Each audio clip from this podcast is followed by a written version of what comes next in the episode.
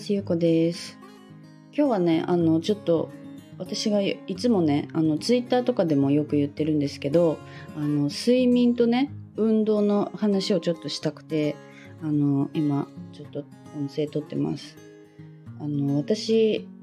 結構ねそあの HSS 型 HSP の気質の人ってなんか頑張ろうとかやりたいことが見つかったりするともう本当にそれだけにこうガッてこうね気持ちがいっちゃうからいろんな例えば睡眠をね削ったりとかもう運動する時間をなくしたりとかってね結構しちゃうんですよ。私も今までそうだったんですけどそれがねあんまり良くないよっていう話をねあのしたいと思います。で私昔からそうなんですけどあの何かやりたいことがあると本当にそのご飯とシャワー以外のね時間を全てそれに捧げちゃったりするんですよ。であの私がやりたいことって結構そのパソコンにね向かって何かをするっていうことがすごい多くってで基本的にずっと座ってるんですよだからあの腰にきやすくて私はもともとねあの昔アルバイトしてた時に腰痛になったなってからそれからなんかこう運動をねしないと腰痛になりやすいっていうあの体質っていうか、まあ、なんか腰痛持ちなんですよ要するに。でえっ、ー、と去年2022年にねあのちょっとすごいストレスを感じた出来事があってそのストレスを感じた時にも私は腰痛が出やすいって結構自分で分かっててでその時のねストレスが結構ひどかったのかあの椎間板ヘルニアになっちゃったんですよ。であの本当に朝起きた時にもう歩けないっていうか立ち上がれなくてもう痛い痛い痛い痛いみたいななんかもうどうしようって感じで結構ねその時あやばいなって思ったんですよ。でまあそれから病院に行ったりとかねあの手術はしなかったけどしない方がいいって言われてでその整骨院とかね通ったりして、まあ、あの症状はよくはなったんですけどあのそれからね私はもう本当にあの運動は絶対に欠かさないっていうのを意識するようにしてるんですよ。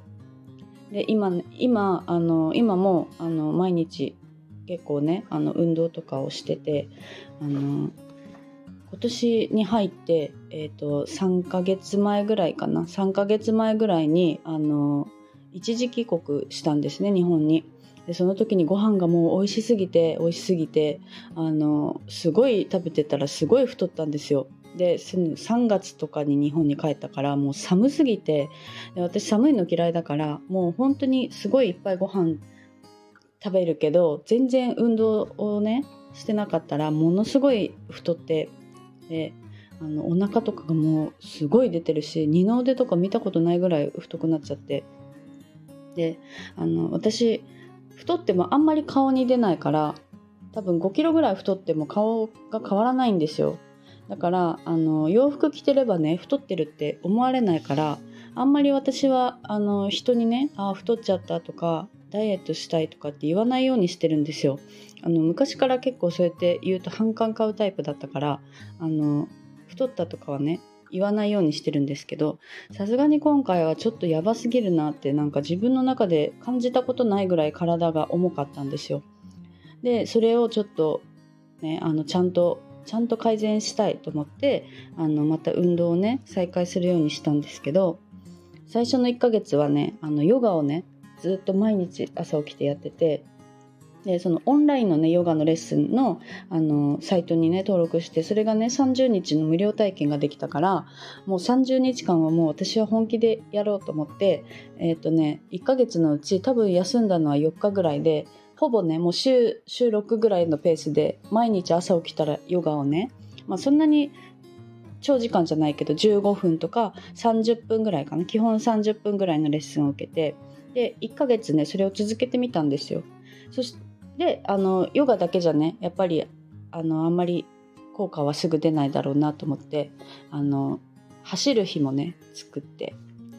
でもともと私サーフィンが好きだからサーフィンもねあのしてたから、まあ、運動量的には結構な量になっちゃったんですけど、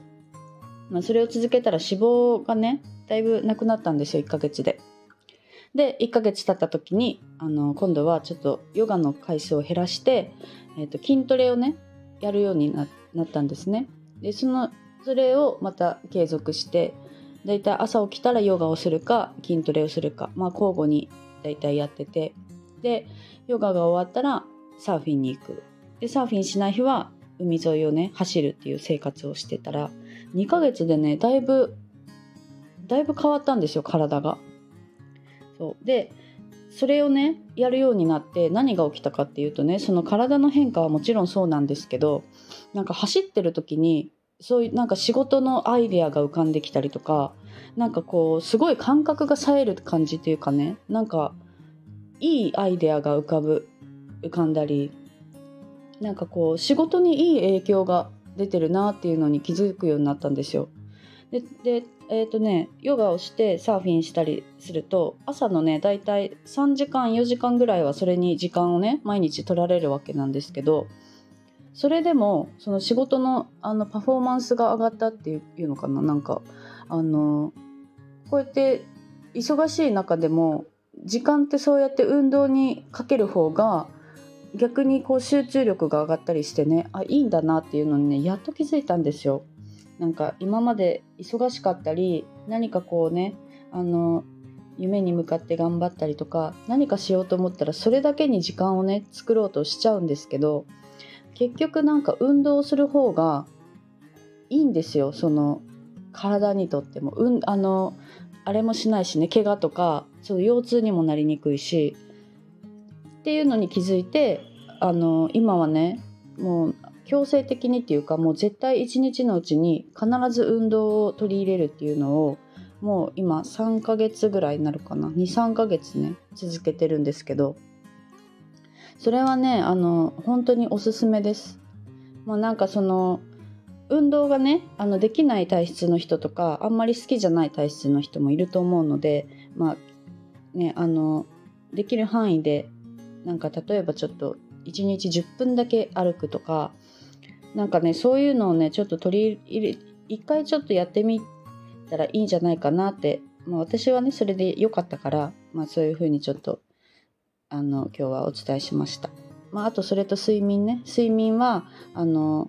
やっぱり寝不足になるとそれこそその仕事の集中力が落ちたりとか仕事いい仕事ができなくなっちゃうんですよ。でそれも気づいたからあの寝る時間はあのあんまり削りすぎずでね最近ちょっとそのやりたいこととかまた挑戦してることがあるからあの寝たくない気持ちに私なっちゃったんですよそのちょっとねちょっと時間を削睡眠時間を削ってあとちょっとだけ今日頑張ろうとか朝早くすごい早く目が覚めたりとかねその気持ちが上がってるから。でなった時に数日経ってからねすごいなんか眠い眠いなっていう日があったから、まあ、そうやってねあの気質というか、まあ、そうやって自分の性格ですごいわかるから睡眠時間を減らしちゃう時がねたまにあるんですよ。だからそうやってなった時も意識して、まあ、今日はちょっと早く寝ようっていう意識してあの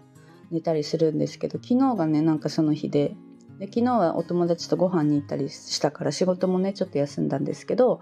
その昨日はね夜もう8時ぐらいから寝てで朝今朝今5時5時なんですけど5時半かねだからあの結構昨日はねゆっくり寝たらちゃんと回復がまたできたから、まあ、また今日この収録終わったら筋トレをしてサーフィンにね出かけようと思います。まあ、ちょっとあの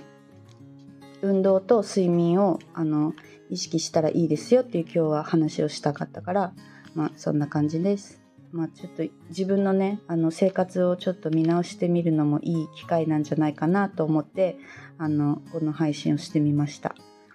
じゃああのまた今日も聞いてくださってありがとうございます。